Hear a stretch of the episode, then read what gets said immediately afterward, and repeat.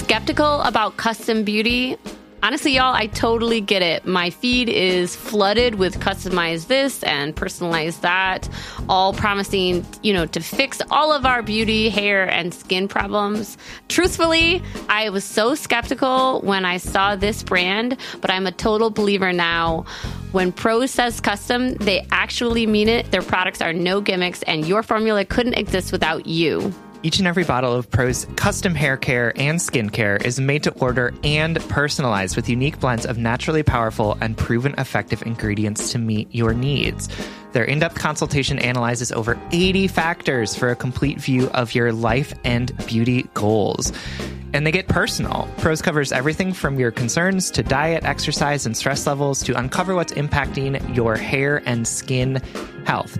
Did you know, for example, that Minneapolis has like weirdly hard water, which apparently was affecting my hair? So, like, some of the ingredients that they put into my hair care was to like deal with the fact that we have hard water. Wow, I love that. They also asked me things like, you know, because I have had a baby recently, like, are, am I still breastfeeding? What are my hair goals? And I also really appreciated they asked, like, how much effort do you want to put into your hair? Yeah, because like I'm at the point, you know, I used to let, yeah, I used to do those, you know, put effort into my appearance, but now it's like I just want to be able to walk out of the door without feeling self conscious. Um, I, this is truly such a genuine endorsement. I've really enjoyed using these products. But don't just take our word for it. In a third party, double blind, dermatologist supervised control clinical trial, this is like the gold standard of all of these trials.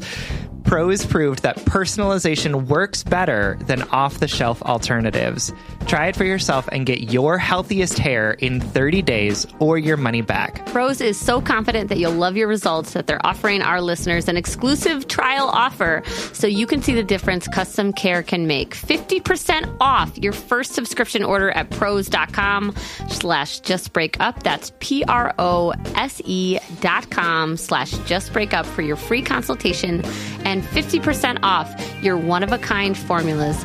Prose.com slash just break up. Little Wing is now streaming on Paramount Plus. I'm in a period of emotional upheaval. Is that all the oh, I don't care crap? A little adventure Where are you going? I'm gonna steal a bird from the Russian pigeon mafia. Let's do it. goes a long way. Starring Brooklyn Prince with Kelly Reilly and Brian Cox. Life can hurt, but life is sweet. Little Wing, rated PG 13, may be inappropriate for children under 13. Now streaming exclusively on Paramount Plus. Welcome to Just Break Up, the podcast about love, heartbreak, and all the relationship advice you don't want to hear. My name is Sierra DeMolder. And I'm Sam Blackwell. And this week, we're going to tackle topics like fear of professional retaliation, hmm. When your stepchild has a crush on you, and avoiding the big O.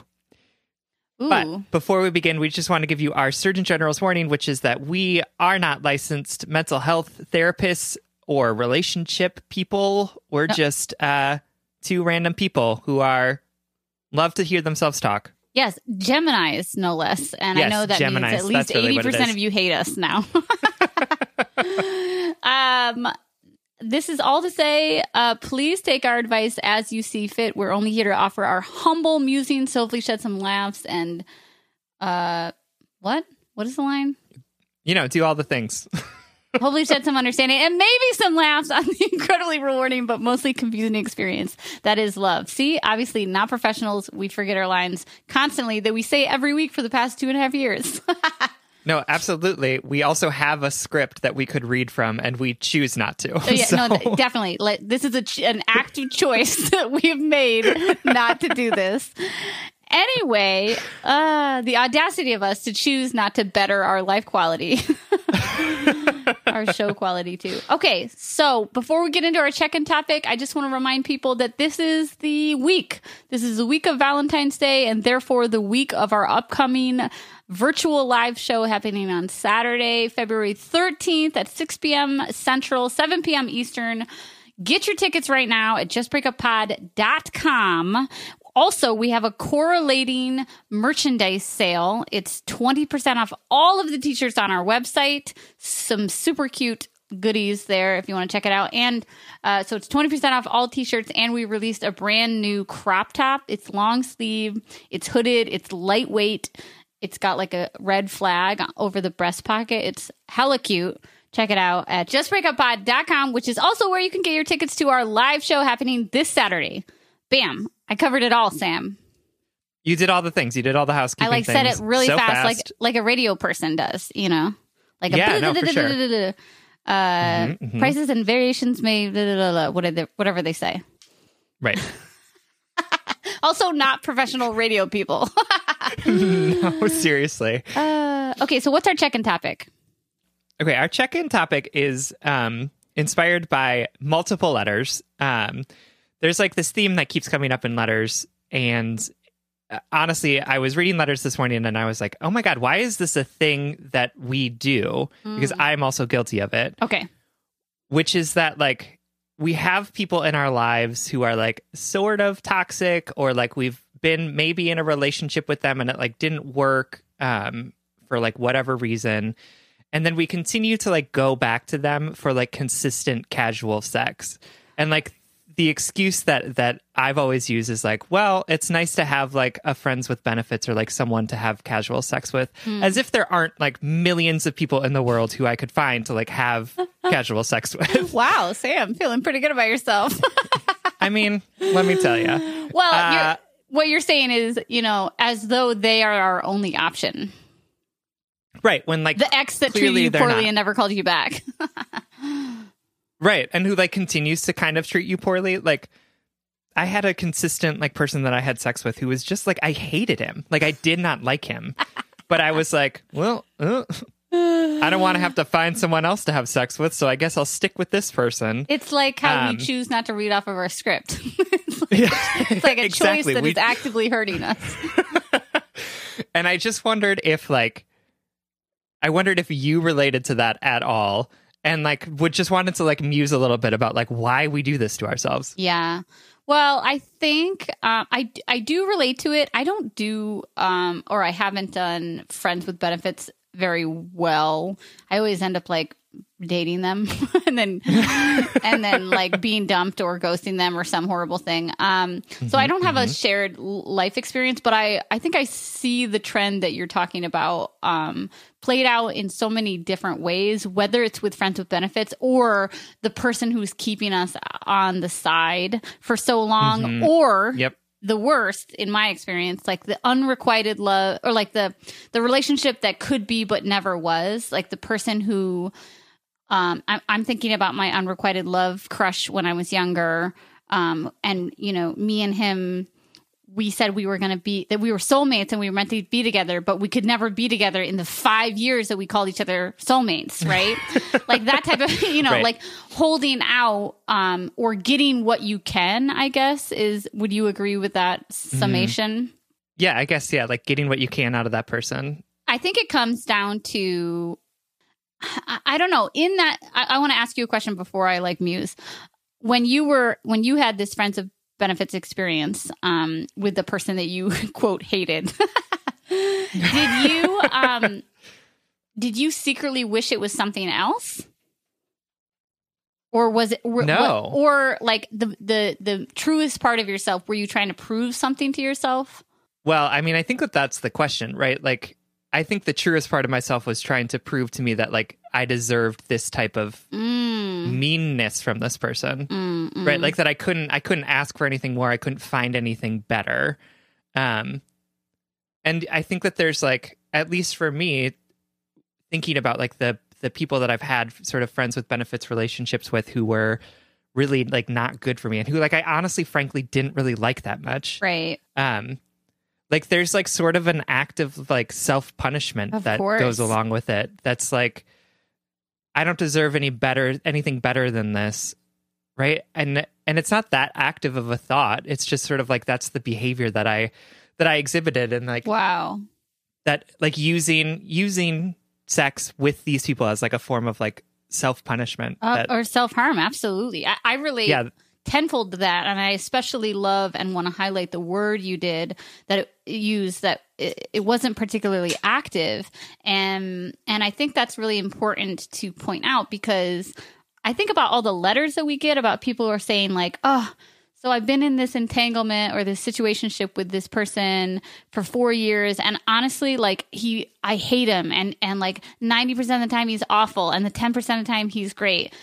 I there's like that passive part of you that's saying, "Yep, I deserve the ninety percent that's awful," right? And that it's it's not holding mm-hmm. out for the ten percent; it's saying this ninety percent is good enough we often say Yeah. like Yep. you can't like cash in on potential or you know you can't hold out for somebody to be the person you deserve but i think what you're what you're calling out and what we're trying to talk about now is the idea that you know even when you feel like you're holding out for something better you're actively accepting th- what is what is happening you know Mhm. i'm not sure if that makes sense Yeah, and how much sadder is it if you're not even holding out for something better? oh my god yes Which is like the situations that I was in was like I don't Mhm. want to date these people, and yet I'll keep subjecting myself to, um, like I wouldn't say that they were. Some of them were mean, uh, but like just like being around people that I didn't particularly like, that didn't share my worldview, that like said Right. things that I found really offensive or like whatever right um but just like the little bit of validation that i got from them from the sex that we were having like made it all worth it i guess Right. like was was so addictive to me that i was willing to sort of like put myself in like knowingly in harm's way to like prove to this person who was mean to me that they that they secretly liked me or that they like secretly wanted to have sex with me and validate me right and like it was just like that's what I thought I deserved. I guess was like Mm. this, um, this like horrible situation, and it's it's interesting to me because like I read the letters and like you know, me sitting as an objective third party observer, I'm like, what the fuck? Like this Yeah, person get is horrible to you. Yeah. Like why are you doing this?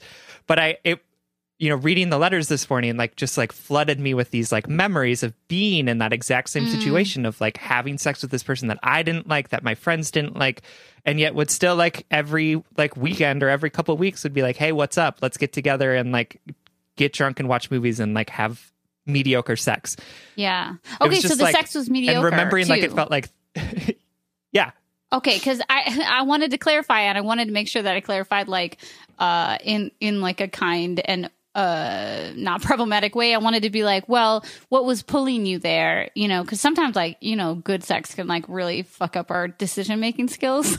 But that it that it was mediocre and that you knew you didn't like this person. It I I 100% think that sex uh and I- even like rom- romantic entanglements can be manifested as a form of self harm or self punishment. Um, right also, because I wonder, I wonder how it's not our instinct as humans to like sit in the quiet of ourselves. It's not mm. our instincts as humans to be like, I am enough. I'm going to stay home this Saturday night, or I'm not going to respond to this person who I actively dislike. You know, we really Yeah. we do a lot to maintain the chaotic chatter that distracts us from our own true selves. You know, our our Sure. Our our inner peace or lack thereof.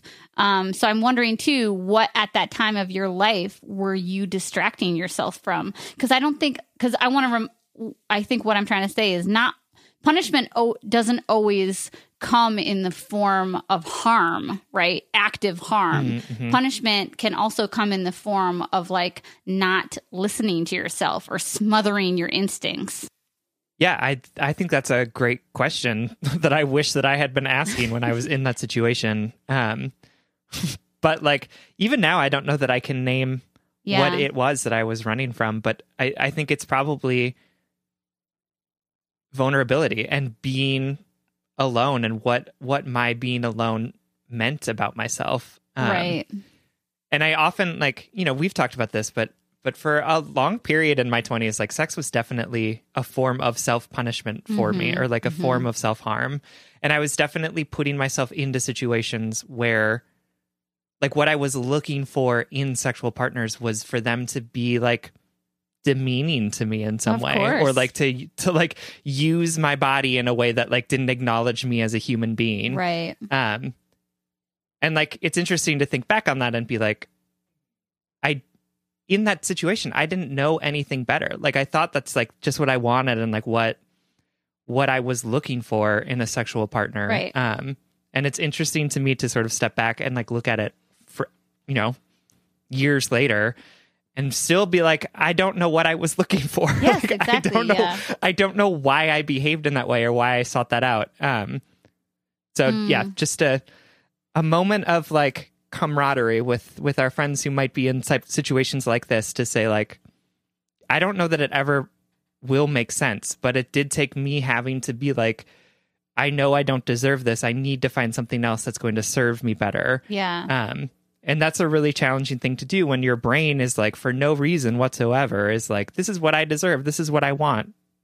Yeah, I, and I think you know if we zoom out and like talk to those letter writers, I, I think the only Mhm. piece of advice that I could say following this conversation is just like you know take a moment and see if you can listen to your intuition like and what is it what is it telling you and see if Mhm. you can in just small actions, you know, in small actions, whether it be don't respond to that text, make yourself a, a good dinner, um, you know, uh, don't go out tonight or like go out with a different person or whatever it is.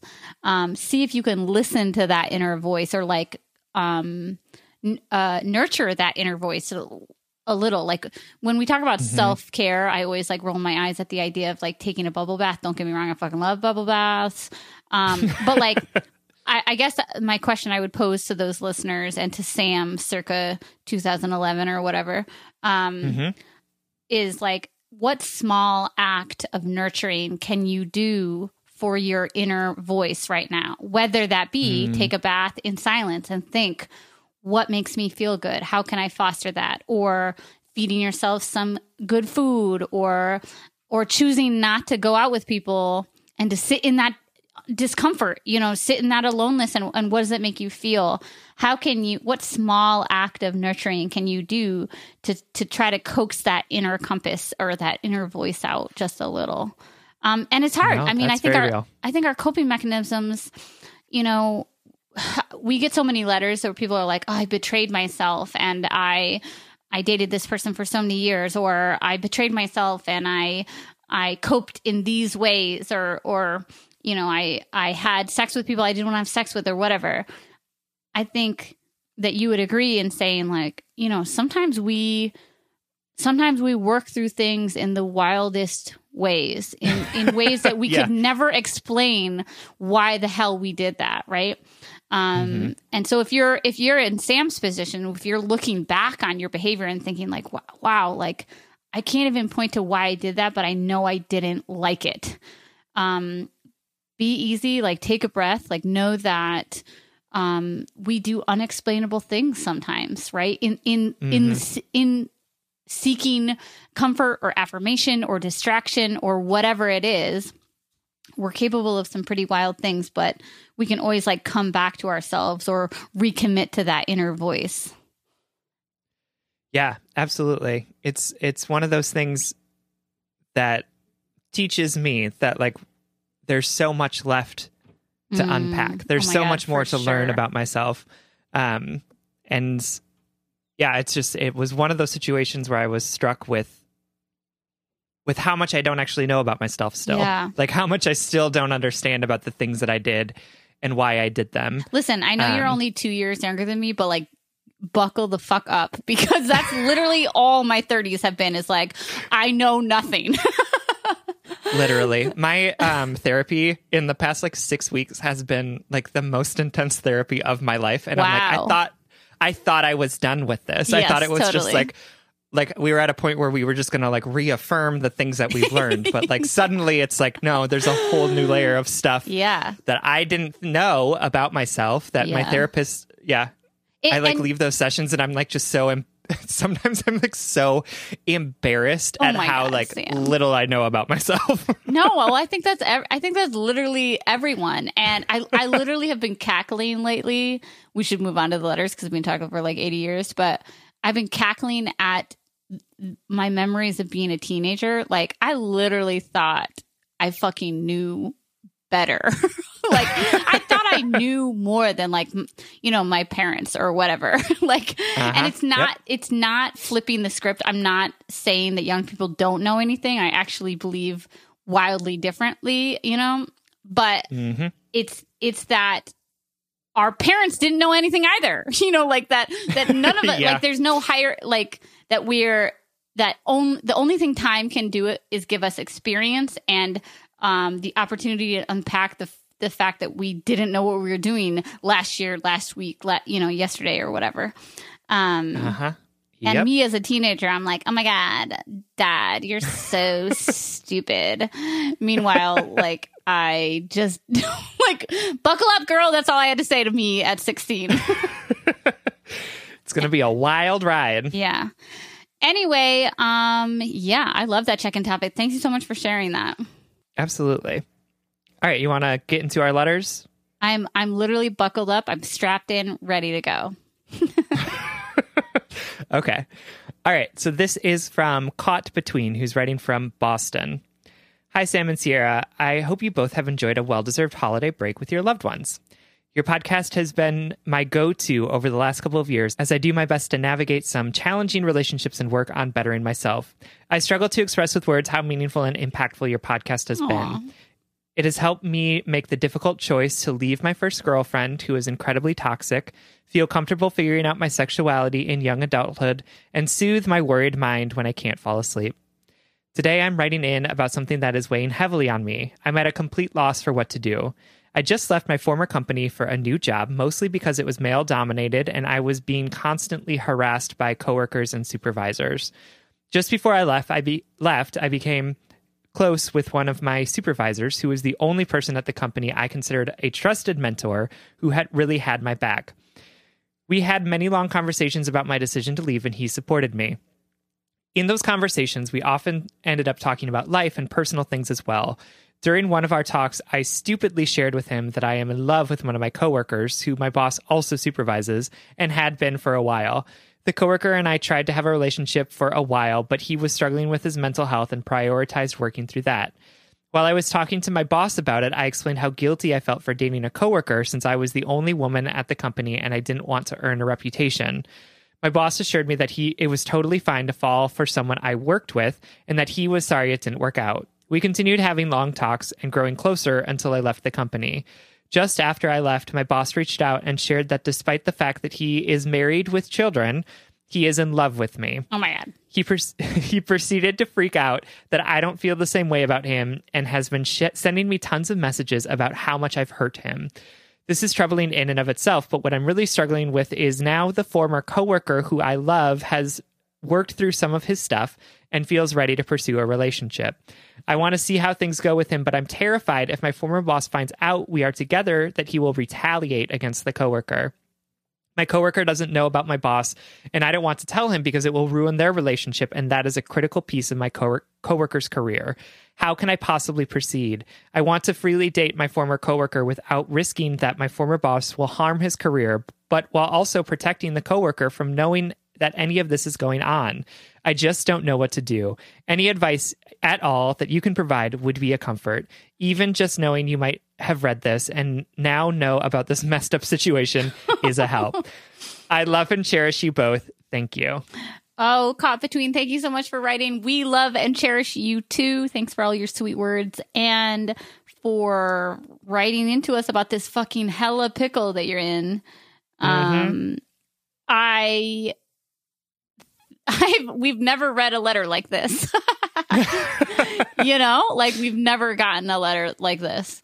Um, so I just want to like affirm you in saying that this is like a very unique situation, but also I'm sure that there are listeners who have experienced it because hashtag fucking men, hashtag work, fucking hashtag, hashtag fuck this shit. Um, Uh-huh, yep. Sorry, that's uh, I know hashtag not all men, but like hashtag I roll. Um, I I I just want to like sympathize with you for a moment about being um a woman in a male dominated not just field but like space like office Mhm. um i Mhm. remember when i was younger before i understood what like autonomy and what and what my like identity as a woman was going to manifest in my life as and i don't know fucking like rape culture you know like before i mm-hmm. understood that being really young and being in male dominated spaces like work workspaces i truly felt this extreme pressure to to to fulfill a, like a tokenized idea of what a woman was in that space because when I was the mm. only woman it was like I was the one that was hit on the most I was asked out I was you know whatever um I had a role to play essentially that's what it felt like um so I just want to like sympathize that like it's unfortunate that um that gender sometimes manifests in w- ways that we have to I don't know, like code switch in spaces and and it's unfortunate that you have to you had to even think about any of this. Um Yeah. That all being said, like fuck this supervisor dude. Like I, I'm gonna like give myself a blanket. Like I know that he, that he's on his journey. He's not a bad person. Um, that obviously he's experiencing things that are very ch- that are challenging him, and that's my caveat. And now I get to say like this person was your trusted mentor slash supervisor. This is a position of power. He shouldn't be doing this to you, and he's married, so he's obviously spiraling and acting out on you. Like the messages that he's sending you, that that makes me feel so icky. Um, it doesn't matter how close you got in these talks. This is an inappropriate work and personal relationship on his part, not yours. Yeah, no, absolutely. And I want to just say that I'm really sorry that this is happening to you, especially because, you know, this was a person that you thought that you could trust, that you confided in, that was a mentor to you. And um, you know, I think that there's there's something to be said for, you know, people can't always control their feelings. Right.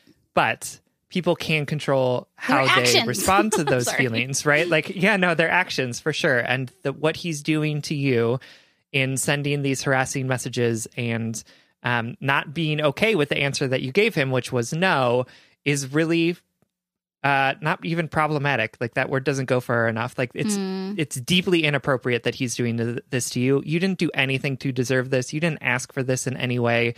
Um, you were just showing up and making connection with a person. Uh, and and now he is exploiting the things that you told him and the ways in which you confided in him to to frankly cause you harm and to to to hurt you in in ways that are reflective of how of who he is as a person but not who you are as a person. I I think about what you just said too is that like we can't tr- we can't control our emotion like we can't the age old like you can't control who you love sort of thing. Um and I agree with you um and I- and I'm glad you're you said that I'm not disagreeing with you. Adding to that though this happens so often with people in positions of power or authority yeah like what I wonder what he would justify saying to you if he knew that like his boss was watching. You know, like it's it's mm. what these people do in positions of power in the dark in, you know, in closeted situ- conversations and things like that that really overstep the lines because he thinks well, I don't know what he thinks, honestly. If he but if he wrote into this podcast and was like, I'm in love with my old employee or whatever, um, but I'm married, I would be like, go to therapy, get have a separation with your wife and stop contacting this person because she said no. Um, and because you need to put time and space between you and her and the and the relationship that you had in order to have a new one ever in the future. You know, I'm not trying to say Yeah, that absolutely. this person's like an evil, evil person, but there's a lot of red flags happening in here. And I, I particularly am worked up because the extra emotional labor and stress that this is putting on you as a young professional, um, as a woman in the workplace, like this is just, this is something that irks me so much because of my own lived experiences um, in the workplace um, and and in like power dynamics like this. It's just it's not okay, and I don't think that he should get off free for this. Like I- I think that there should be consequences, and I don't mean in like a in an extreme cancel culture way, but like this is this is arguably deeply inappropriate, as Sam said. Absolutely. And I want to talk a little bit about what Sierra just mentioned around like emotional labor that that you are currently doing on behalf of your boyfriend, which I think, you know, is great and I appreciate, and also on behalf of this man. Uh, which I want you to like grown sort of man, I should add. yeah, yes which i want you to sort of take stock of and and like really look at for what it is um you know by i appreciate that you don't want to tell your current boyfriend this coworker that you're dating with because you don't you know you don't want to jeopardize that relationship and you don't want him to feel like the person that he um is that's being a mentor to him like you don't want to you don't want to fuck that up. And i and i appreciate that so much. But what i want to say to you is that you aren't fucking anything up right now. Like you are not the mm-hmm. person who needs to be covering for this grown man who's harassing you right? Like you don't need to be the one to make it easier for him to do what he's doing. And so I appreciate that you don't want to tell your boyfriend because you don't want to fuck up their relationship, but I think it's important for you to talk to your boyfriend about it so that your boyfriend can make informed decisions about how he wants to interact with this man. Hmm. Right? I it's totally not agree. up to yeah, it's not up to you to do all of the emotional labor in this situation. It is not up to you to take that burden on yourself. You can, for sure, as you have been doing. And that's absolutely an option if you want to continue doing that. But I think that you can offload some of this onto the people who are actually involved in the situation. Yes. I know that if this were happening to someone that I loved, where I was dating someone and my boss was acting really poorly to them, I would want to know so that I can figure out how to navigate my relationship with that with that boss in a way that protects myself, in a way that protects the person that I'm dating, and in a way that puts ba- up appropriate boundaries between me and this person Yeah. Right? Thinking- I, I know that he's important to the career but there's ways that your boyfriend can navigate the fact that this man is important to his career while also knowing that he needs to be guarded and needs to be concerned about you while he's also in relationship with him. Well, yeah, I feel like there's a lot this this, this overstepping of professional and personal boundaries is is making me wary of retaliation on the boyfriend, right? Mm-hmm. And that retaliation cannot be avoided or or prevented if the boyfriend doesn't know it's going to happen, you know? I and sure. I want to echo Sam. We know this puts you in a wildly uncomfortable position, but I just want to say again, you didn't put yourself here. This grown ass man who was your trusted mentor put you here because he could not decide what healthy boundaries were in the workplace slash out of the workplace.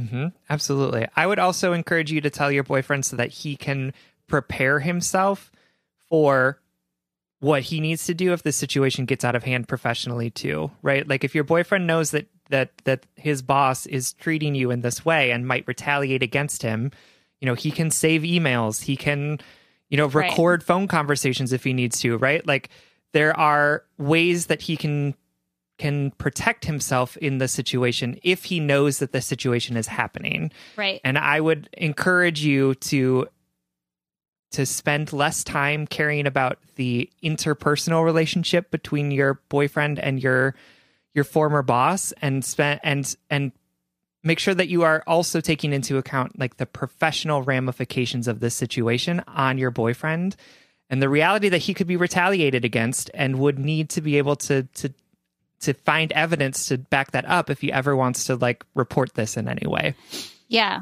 And finally, from me, for you, uh, the, the next step too is you, you should have absolutely no contact with this person if if you if that is not already a, part of this approach. I guess, um, like the messages that he's sending you, he should not be able to send you these things. He should be blocked from your email, blocked from your phone, and I don't care. Tell tell that grown man that you're going to block him so that he knows that he he he he cannot exert his control and or power over you anymore. Or of course do do the cold block where you, or not cold block, the silent block where you just block him and not let him know, but like um I'm super wary of this person. I, I I don't know what these what you have described as like personal slash professional conversations look like, but I I the acting out that I'm seeing um makes me hella uncomfortable and like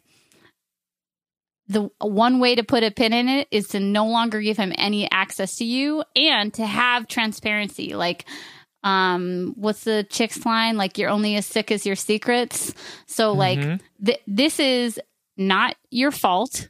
This is not even your problem. I i i'm wary to say that but like if you think about it like this is he's putting his problems on you. So they're not yours. Unfortunately you have to deal with them you know you have to you have to respond accordingly. But this is his bed and he can lay in it and you can just literally like shut and lock the door block it never return to that room ever again. Empower your boyfriend so that he knows how to react accordingly but like wash your hands of this person. Like this person doesn't have to touch your life anymore. All right caught between we're so sorry you're in this situation but we hope this helps. Um we hope that you feel empowered to tell your boyfriend and to and to make some smart choices for your life and your happiness and your safety.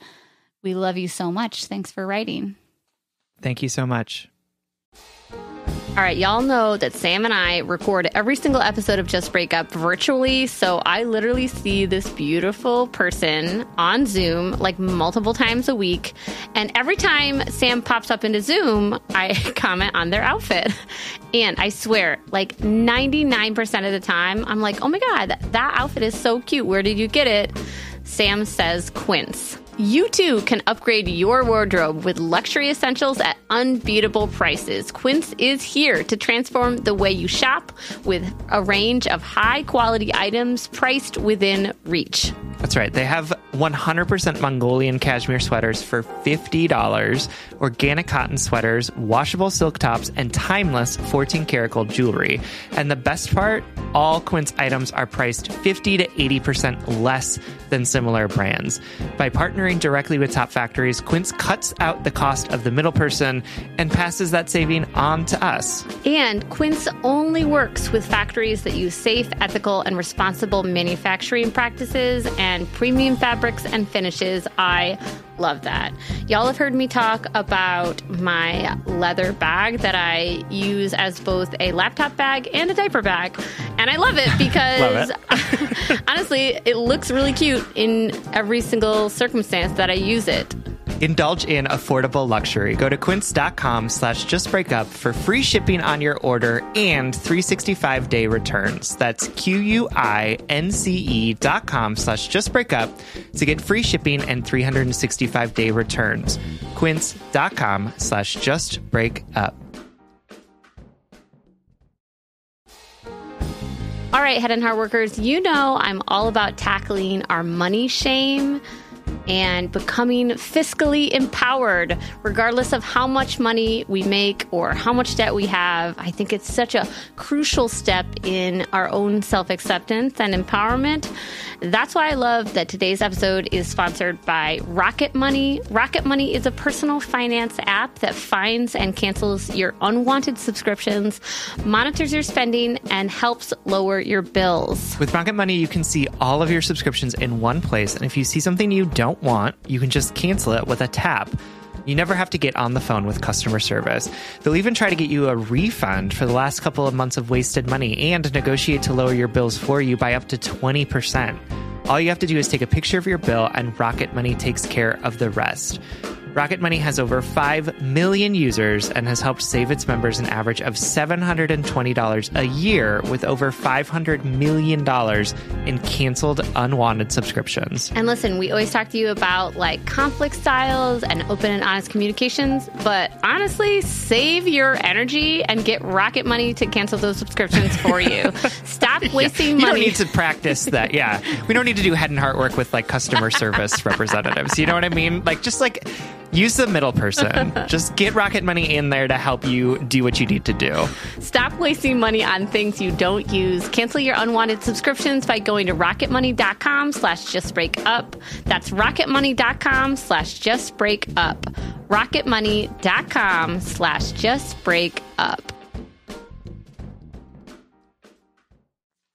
All right, this next letter comes from Callie Jane, who is writing to us from Arizona. Sam and Sierra, I have been seeing my partner for two years now, and we get along great. This relationship is such a relief after some previously abusive situations that really took a toll on my self worth. But not anymore. I'm a really great person, and after much hard work, introspection, and self forgiveness, I can finally be kind enough to myself to acknowledge that. Go me. I fucking love that. I think you're awesome too. anyway, back to this dude and our relationship. He had children very young in a previous marriage, and they are teenagers now. Betty is 17 and Casey is 15. Not long after we started dating, his oldest came out as gay. Even though I had not met his kids at this point, he talked to me very openly about his thoughts and feelings pertaining to this as they were unfolding in his mind. I appreciated his emotional vulnerability, and it also was reassuring to me that he was completely supportive of his daughter being gay. Fast forward a year and I meet his kids in person. We got along very well. They are conscientious, considerate, loving, patient, funny teenagers, all around truly great kids. So, what's the issue here? After a few months, Betty admitted to Casey that she has a crush on me. And then, after some soul searching and anguish, Casey in turn told us about his sister's feelings. I have no reason to doubt him, but there are also signs that confirms what he is saying. I got her a pair of inexpensive earrings at the end of last school year and she wears them every day. She cut my signature out of her birthday card and put it in her scrapbook. Now that it's cold, she smells all the scarves on the coat rack to find out which ones are mine and then asks to borrow that one for the day. Don't get me wrong. I love that she is so accepting of me being the new person in their lives. In fact, both of the kids are, and I feel really honored and honestly straight up lucky to ha- to have that be the case. Betty has never done or said anything suggestive or inappropriate towards me, and I don't think she will. We met during the stupid hell that is COVID, so I've never even hugged either of them, although I would like to. I'm big on affection and emotional support and really look forward to the time we cannot be so isolationist with our personal space. Betty is about to graduate high school and will likely be coming to stay with us full time after she does. So, my question is how do we navigate this situation of my partner's daughter having romantic feelings about me? Do we just ignore it and wait for her feelings to change? Do we continue to remain physically distant even after she is a part of our household and COVID is over? Is this something we should have an open discussion about with her? I don't want to make her feel shamed about her emotions or like she is doing something wrong. I guess, has she done something wrong? I was fairly asexual as a teenager, so it's hard for me to relate to crushes and puppy love. I just don't want this to be a problem in the future because they are all important parts of my life, and I want everyone to know that they are happy, loved, and accepted. Mm. Thank you so much for writing, Callie Jane. What a particularly tricky situation you have yourself in. Yeah, no, absolutely. Um, and I guess I just wanted to say, first off, is that like I just really appreciate you being so conscientious about this. Yes, um, me too. And like being so um, compassionate to like the reality that Betty is facing in this situation, as well as um, really interrogating like what does it mean to be a step parent in in these kids' lives Yeah. and how do I find a way to like love and affirm them while also you know maintaining appropriate boundaries um, and and finding a way to navigate this space with them. Like I just think that that speaks really well of you, um, and I I'm just really struck by your maturity and in, in sort of moving through this question so considerately. Yeah, I totally agree. Um, and I also want to like give you a virtual COVID safe high five for your first paragraph in this letter about, you know, really rewarding yourself for the work that you've done. Um, you deserve to feel this um, confident and um, uh, you- you're doing the work, and, and Sam and I really love you for that. Um, I cannot say that I've ever heard of a comparable experience. I mean, I'm sure that they exist out there, just not in my small realm of the the universe. What about you, Sam? Um, not this specific situation, Yeah. but I will say that there have been, you know, I know of teenagers like in my circle or like in my family Mm-hmm. who have crushes, maybe like not on their stepmoms, but on like adults who are in their lives. Yes. Yeah, yeah, Um, yeah. and like navigating that space of okay what does it mean to have a crush on an adult who's not ever going to reciprocate Yeah. um, and what does it mean for that adult to like make sure that the boundaries that are in place are appropriate but like not shaming Right. so i i i think that this is like the first time i've heard about the situation in like a step a potential step parent situation Yeah, totally. um, but I also think it's probably honestly not that unique. And I don't mean that to be like, get over it, like your problem's not that big of a problem, but just to, like to normalize it for you. yes, like, I totally you know, agree.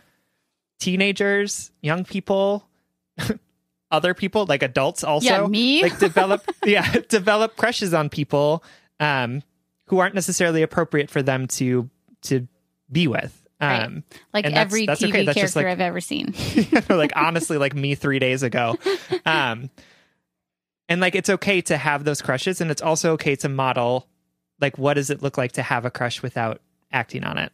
Right, right. Um, I I'm gonna, you know, here's a great moment in our podcast where Sam and I remind our listeners that like we're not trained professionals, we're not family counselors, we didn't go to school for any of this. So, um, if you have any insight, like let us know. But I'm gonna go off of our instincts, and they're they're gonna kind of mirror your instincts, Kelly Jane, which is like a um anti-shame based approach of this. Um Mhm. because there's there's there's nothing wrong with having a crush on somebody. Um and like we know here at just break up that you can't really stop having a crush on somebody who's not available to you. And especially when we think about queerness and queer discovery um I remember Willow and I talked once about like the beginning of our queerness and how we both used words like liberated and playful and exploratory.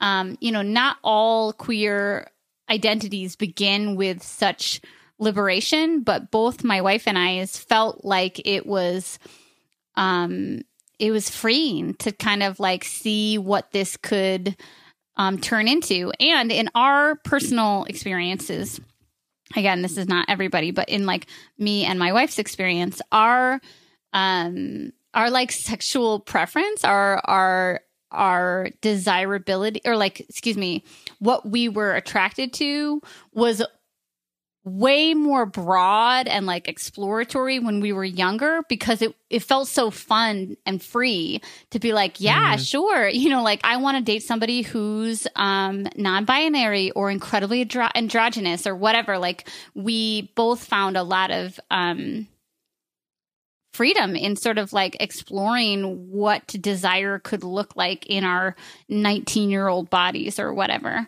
Um, and I share that not to say that your um, s- stepdaughter is doing that type of exploration with you, but I share it to say, you know, this young person is at the beginning of their queer um, identity and they're going to have a lot of exploration ahead of them and you just happen to be like a road mark along the way. Um my instinct is to not is to like kind of go about life as usual like maybe not not confront them about that at, at this juncture um and just make sure that you're maintaining like sam said that you're maintaining boundaries that mirror the behavior that you want to see from them um uh, I always think that uh, uh, like adults um, or people in power should like the the guy in the last letter fucking should be mirroring the boundaries that they want um, to see for young people or people um, subordinates or whatever. I'm trailing off. Will you pick up for me, Sam? No, I think that um that Sierra's exactly right here is that like you are the adult in the situation, so it's important for you to maintain boundaries, but I don't know that they're not boundaries that you would already be maintaining. yes. right? Like, and so far, you know, like wearing earrings that you gave her, cutting out your signature, like wanting to wear scarves that smell like you, like none of that behavior strikes me as being in any way inappropriate, right? Like you ask, is she doing something wrong? Like, no, she has a crush. She is, you know, acting on that crush in ways that I think are like not crossing any lines. Um, and and so like continue, I think, to to be aware of this situation, right? And but also I hope that you can find a way to be able to establish like healthy, affectionate um relationship with her. Um like I know that this is like really gonna it's gonna be hard to find the line here. Um because, you know, I think it's important for you to to, you know, love her the way that you would love a child because I don't want you to like make her feel ashamed of the fact that she has a crush on you. Right? So i think like treat her the way that you would treat her brother at this point. And and you know when we get to the point where you can give them hugs like feel free to do that. But i don't think at this point she's done anything that's inappropriate. But i will say that like if anything does happen that's like weird or inappropriate um i would encourage you to have a conversation with her that acknowledges the fact that she has a crush on you but does not make her feel bad for it Right. right? And instead of saying like you need to stop having these feelings, instead say here's where the behavior, here's where the line of appropriate behavior is. Um, and you didn't do anything wrong. Like you're not a you're not a bad person because of this. But in the future, here's where we need to maintain this boundary. Yes. Um, but again, like I don't think she's done anything wrong. It seems like you know, being having been 17 years old and had crushes on adults who I was not supposed to have crushes on, like teachers and professors and all of that good stuff, right? Like it was just a crush, right? Like Yeah. as a 17 year old, like I didn't even know how to make a move towards a person. Right. So like and then eventually, you know, got to the point where it was like, oh, this isn't really ever going to happen. Um, even though I may daydream about it and I may want to like, y- you know, keep their sweater on or, um, you know, talk to them after school. Uh, there was just because the people in my life that I had those crushes on maintained a boundary of here's our relationship and here are the appropriate parameters of behavior. I never even got the idea that there would be something that I could do beyond those things. Right. Um, it was just very apparent to me that it was like, no, I know I have a clear understanding from this person where the boundaries are. And so I know that there's no ability to act beyond Yeah. them. I agree completely, and I loved how you phrased all that. Um, and um, I have just like two more thoughts to extend that a little bit. Um, I agree with Sam that there's nothing. I, the cutting out of your signature, I can feel collectively like our just break up listeners like raising their eyebrows at that, you know, like across the world. Um, but if and and I and I raised my eyebrows at that a little bit too, like okay, all right, all right. But then I I heard Sam say I didn't even know how to make a move at 17, and I I'm reminded that you know, especially when we're younger, all of this is very new to us, and and um and we would manifest our desires or our crushes or our lust in ways that made sense to us. And so, cutting out your signature to me um, seems like how I used to write my boyfriend's initials in my notebooks all the time, right? It seems like a manifestation of that crush in a way that makes a lot more sense when you put it in that context of of youth, you know, of crush, you know. And then also, um, kind of like closing out the comment I was making earlier about how um, I felt when I was first exploring my queerness. Um, that all fucking happened in college. Let me tell you, at a all women's private college. and um, and this is all to say, like, I think that this is just another part of her of her life of her self discovery and that like you said soon she's going to graduate high school and potentially go to college or go into the workforce or or whatever path or choice that she gro- goes on. And she's going to meet people other people that stimulate Yep. something else in her or or draw out another crush or something like that. Um i this is all to say in one way or another i think that if you stay on your path like you said uh, like sam said maintain those healthy boundaries be explicit when you need to be explicit about what those boundaries are. But until then um communicate with your actions. I think it's gonna blow over honestly Yeah, no, I definitely agree um, that this feels to me like um, like a crush that is uh, gonna blow over too, right? Because and here's the thing about it is that because you are not going to feed it, right? Because you are going to Yes. maintain boundaries that say like this is the established limit of our relationship. I am your potential mother figure or um not necessarily mother figure, but like an adult in your life, right? And like this is the limitations of our of our intimacy.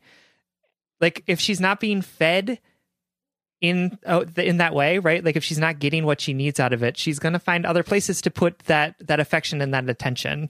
Um that are actually going to feed it, right? Because it's so much more exciting to be to have a crush on someone who is like giving you things about it, like giving you affection or like or at least like giving you the illusion that things can go further. Yeah. Um and I you know, the crushes that I had on people when I was a kid that on people that were like not appropriate fizzled out because it was like, okay, well, like I'm not going to see that person ever. Like I'm like I'm there's no potential here and i would so much rather like get my brain chemicals fired by someone who is like there and i can like touch their body Yeah. and like they want to like kiss my mouth like kiss my that mouth. was there's yeah there was like so much more energy and excitement in those situations and i'm sure that like once she goes to college and experiences and meets other like queer people who want to put their mouths on her mouth it'll be much more exciting for her to find energy there Yeah. And I want to say too, like, I know that there's, I'm sure that there are people out there and probably like trained professionals that'll be like, no, the right choice is to tell her, is to have a conversation about it. Um, sure and and I respect that and I'm interested in learning more. Um, but in this moment, I'm thinking about being that 17 year old with a queer crush on somebody, on an adult that is inappropriate or like you know not accessible to me.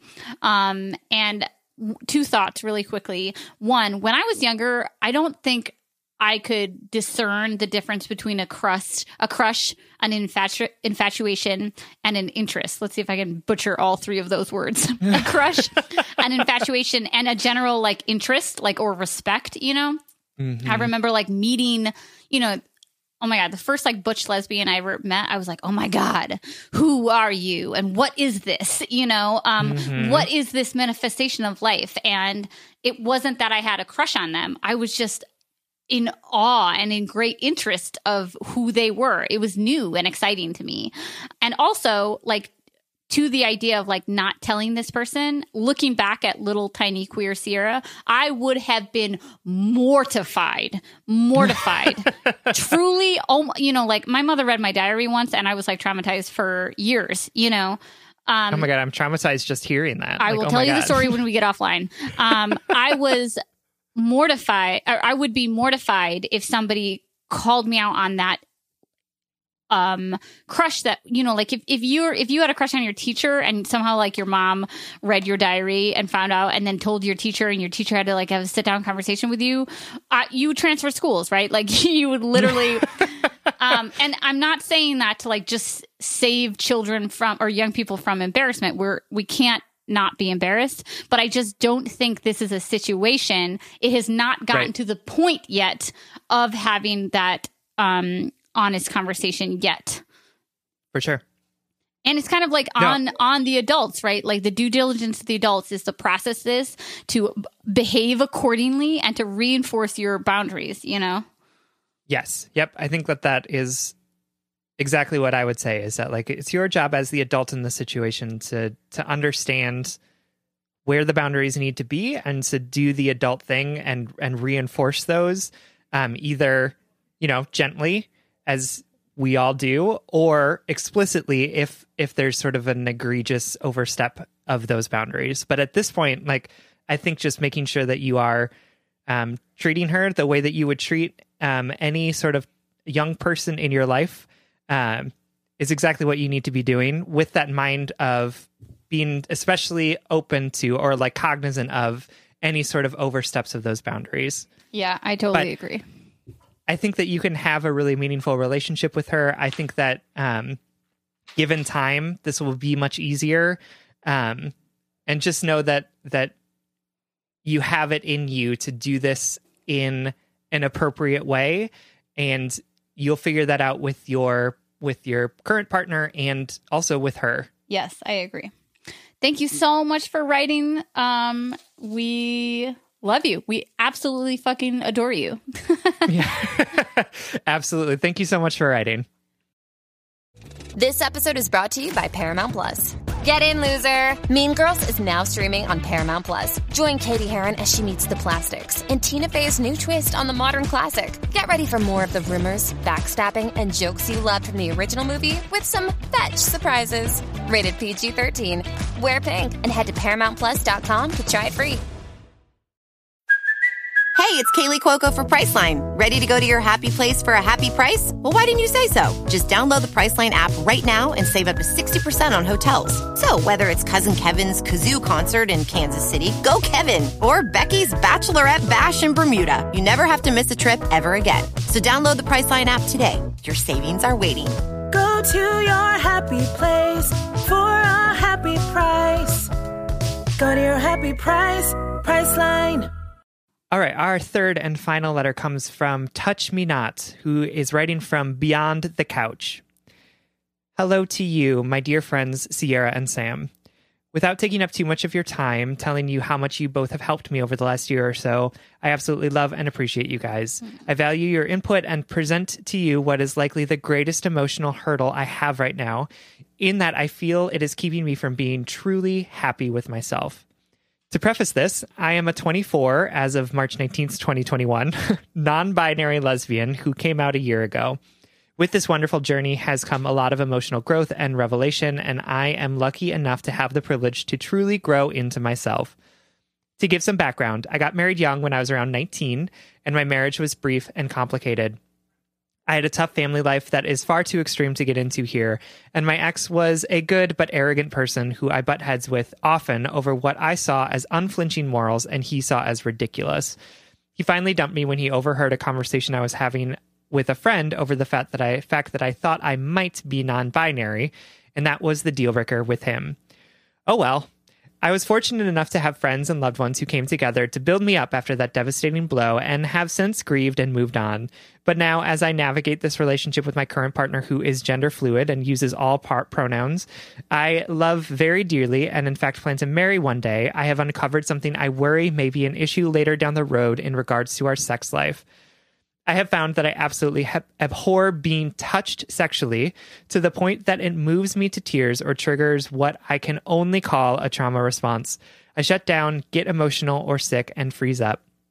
It was an issue with my previous relationship in that sex was more of a chore and an obligation than anything. But now, with someone like my current partner, I want very desperately to be able to be intimate with them in a way that's comfortable for both of us. Like most people assigned female at birth, I was socialized to think that sex was an obligation. But now that I am lucky enough to be living my wonderfully queer life, I find myself at a loss. I am not sexually repulsed, nor am I asexual. I've experienced a lot of difference between things sexually speaking, but the fact has always remained I am far more comfortable doing the touching than I am being touched or stimulated to the point that I did not even self pleasure until I was about 22. People have told me that this is anything from just being a top to body image issues to sexual repression because of my socialization around sex, and I am frankly at a loss. So, my question is to you if you have any insight about it at all, is it normal to want to enjoy sex without wanting to climax or be touched sexually? Or is that something I have to overcome to have a healthy sex life? I don't want to come off as cold and that I don't trust my partner to touch me. However, even the idea of it has moved me to tears before. My partner is understanding and we've communicated about it, but I also know that it bothers her thinking that I do not want to experience orgasms when I'm intimate with her. While I know I have the ability to regulate how and where I am touched, I have to fight the instinct to simply deal with it when the mm. situation mm-hmm. presents itself, and it is an emotionally draining thought that takes the joy out of things for me. If either of you have any advice, I would love to hear it. Thank you again, and Happy New Year to all of us.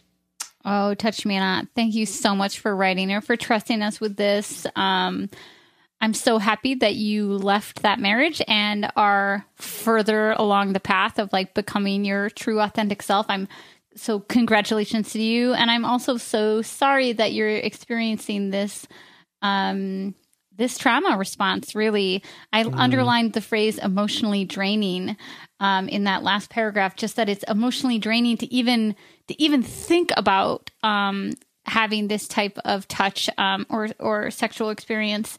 And i i think i underlined it because so often we i don't think we acknowledge as a culture the emotional labor that goes into sex and intimacy. Um, even sex and intimacy that we want you know? Um, i've heard so many accounts of like happily married couples who who have to who have to engage in some sort of emotional labor to choose to be intimate together after being together for 10 years or whatever. Not to mention you know or like switching to situations like this in which there has been some sort of um, not that there's been a trauma, but that, that that there's this response that you have to process emotionally even before you get to any physical level of it. Um, and I just want to like hold space for that and and say that I I'm sorry.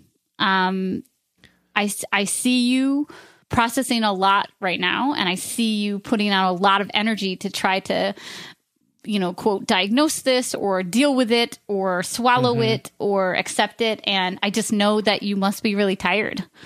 Um, and I'm sorry. Yeah, that's that's so real. And I I just want to say also that there is nothing wrong with you. Right? There is nothing that is broken about you. There is nothing that is um there's nothing wrong with you and the way that your body is responding to the the the trauma that you've been through or the the understanding of yourself that you're coming into. Um you know i think so often we we sort of pathologize ourselves and our responses to things in a way that doesn't actually serve us well right? Like it's you know when we spend so much time focusing on how we are there's something wrong with us or we're not normal. Um it really impedes our ability to sort of identify what we want and how to move towards those things that we want. Because if you spend all your time saying, "Wow, there's nothing, there's this huge thing wrong with me. I'm, I'm, I'm broken. There's, there's, um, there's like a pain that has caused me to to not be a normal person anymore, quote unquote normal person." Right? That's a lot of time and energy to put into feeling bad, right? That's a lot of time and energy put to put into trying to cover or um or hide or try and fix this thing that's broken but like you're not broken this is this is the way that your body is responding to what you've been through this is the way that your And you mind can't control is responding that. Yeah. yeah, for sure. And and the way that your body and your mind have responded to this is is what has gotten you to this point, right?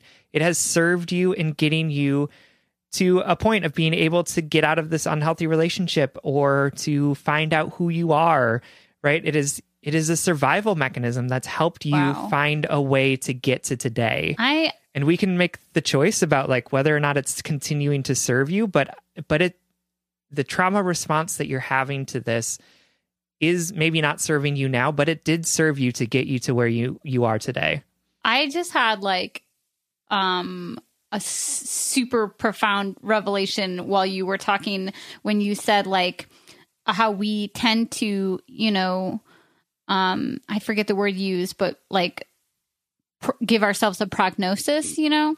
Um we we imbue upon ourselves the the incredibly impossible task of making ourselves perfect by doing the you know like doing quote unquote the work to to to solve the things that are wrong with us you know and i know that in this situation touch me not this part of you this reaction is is not enjoyable. It's a part of you you don't like. It's a part of you that stresses you out because of the pressures from your not you know not bad pressures but from the expectations of partners and and the pressures of of society and all of these things. So so we know this isn't something that you love about yourself but i i just had this like profound feeling in my body um when i realized like what if we shifted from look at this thing that's wrong with me to this is who i am this is who mm-hmm. i am there's there's nothing wrong about it. This is just who I am. And instead of thinking, this is who I am and I need to fix it, instead thinking, this is who I am. I radically accept this. What do I need? Right? If mm-hmm. this is who you are and there's nothing wrong with who you are, then what do you need? What are these valid needs that you have? Like, what do you need in intimacy moving forward? What do you need from your partner to make you feel safe or to help you process these things? It goes from an it goes from a thought process of I'm so fucked up. Look at my broken response. I'm going to, mm-hmm. you know, to, I'm going to cry just thinking about how broken I am. To I accept who I am. This is who I am. There's nothing wrong with me. Th- There's, there's, Sam is 100% correct. There's nothing wrong with you. You might not, your reaction might not serve the life you want to have or the life you think you should have, but there's nothing mm-hmm. wrong with you. And if we, if we erase the, the negative connotations of what we find challenging about ourselves and instead shift to a loving, nurturing, accepting response, the, the response it, it goes from being how do I fix myself to what do I need? What are my needs? What are my human needs? What do how can I nurture myself right now? How can my partner nurture me? How can I more radically accept myself? And what do I need for that radical acceptance? Absolutely. Because you can go through your whole life and only have sex where you pleasure the other person, right? Like that's that is a possibility. I know that like I want you to sort of get out of the the idea of like there's a right way to have sex in these situations, right? Because like, you know, as long as you two are consenting and like nobody's like murdering anyone, like if you want to if your partner is comfortable with you just always being the one to to pleasure them and and you sort of getting off on your own, like that is perfectly acceptable way for two people to be in sexual intimacy together. Right. Right. As long as you're both consenting to it, as long as you are both comfortable with it, as long as it is both it is fulfilling both of your needs, like you could maintain this for forever, right? So like you ask is it normal to want to enjoy this? Like there there is no normal. There Yeah. is just us trying to figure out how to be in relationship with other people.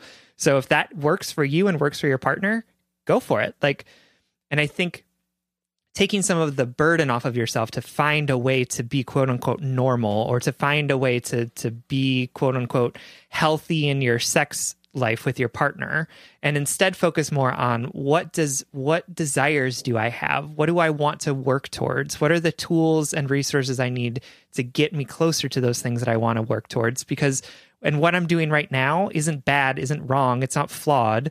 It's just different from what I want. And I can find a way to get closer to what I want if I work on these things. Right.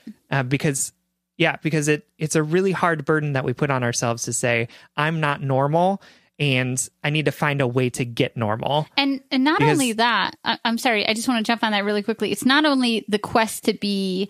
Uh, it, it, it's not only the quest of like calling yourself not normal and trying to become normal. It's trying. It's also the added pressure of finding that diagnosis.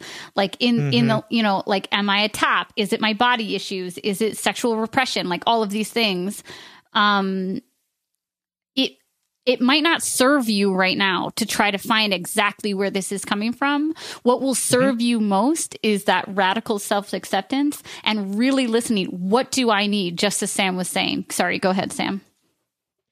No, I I appreciate that interruption. Um, and on that that lane too, like I do think that that if you can afford it and if it's available to you, working on a therapist about this this this goal that you have around sort of finding a different way to have sex, um, or or affirming the way that you are already having sex, Yeah. um, that having a therapist would be might be helpful for you um, because you know you've been through a lot of things in terms of your understanding of yourself sexually and and what has been helpful for me in therapy is the realization that the the trauma responses that I'm having are learned and that they are reflective of things that other people have taught me. Um, because I think a lot of times, uh, this is at least true for me, is like that internalization of that trauma is makes me feel like the response to it, like I just need to change the response to it. When what really needs to change is the unlearning of the thing that taught me to have that response. To going back and talking to myself, to the eight year old Sam who, you know, felt that if he you know said something wrong or or wasn't the smartest person in the room that like horrible things would happen mm-hmm. right? And saying like you didn't teach yourself that. These are the things that that you were taught. And so if you were looking at at young sam like what would you say to him and what would you give him that he didn't give Right. or that he didn't get?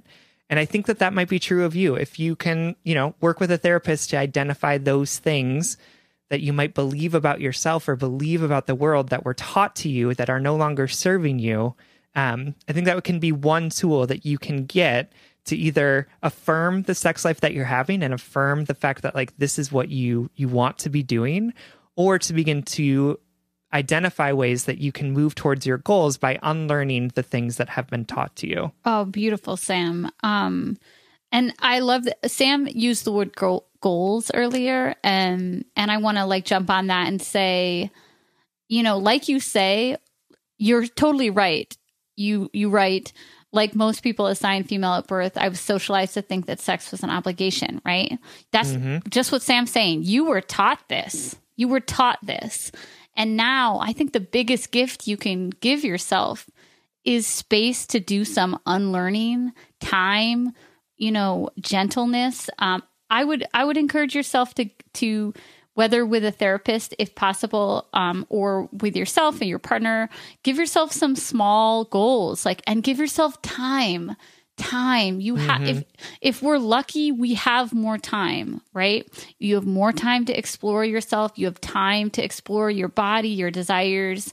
Um you know a goal i uh, the first goal that comes to mind is can you talk about this? Can you talk about it out loud with a therapist or with your partner or like a trusted friend um, to a point where um, you don't feel overcome with emotions? You know not not that it's not ever gonna not be emotional but like how can you how can you practice that empowering act of articulation to better understand that physical trigger, that physical response of anxiety? Um, can you explore it with words and not touch? You know, can you just talk about it for three months with your partner and then see where that an- lands you?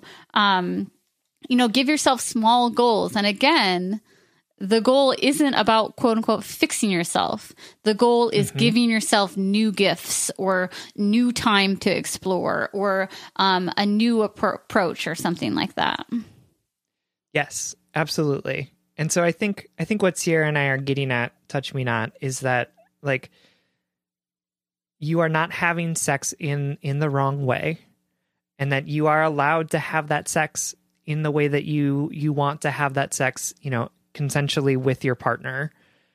And that I think focusing on some of the the root causes or like the the ways in which the the trauma is is coming up in your body um, will actually serve you better to identify the kind of sex that you want to have. And if you can sort of give yourself the grace to say, you know, there's nothing wrong with how I'm having sex here. There's nothing wrong with how I'm showing up sexually with my partner. It might help free up some more space for you to actually talk about the things that you might want to change, the things that you might need to unlearn, um, and and might give you more of a, a more permission to like look upstream to to look at the things that that are that have affected you and the ways in which you may be manifesting that hurt in the way that you're you're performing sex. So and I say that because it's really really difficult for us to um to find ways to more deeply understand ourselves if we are struggling to forgive ourselves for the way that we're showing up Mm-hmm, mm-hmm. I totally right agree. the way that our bodies are exercising an, an a very normal response to trauma.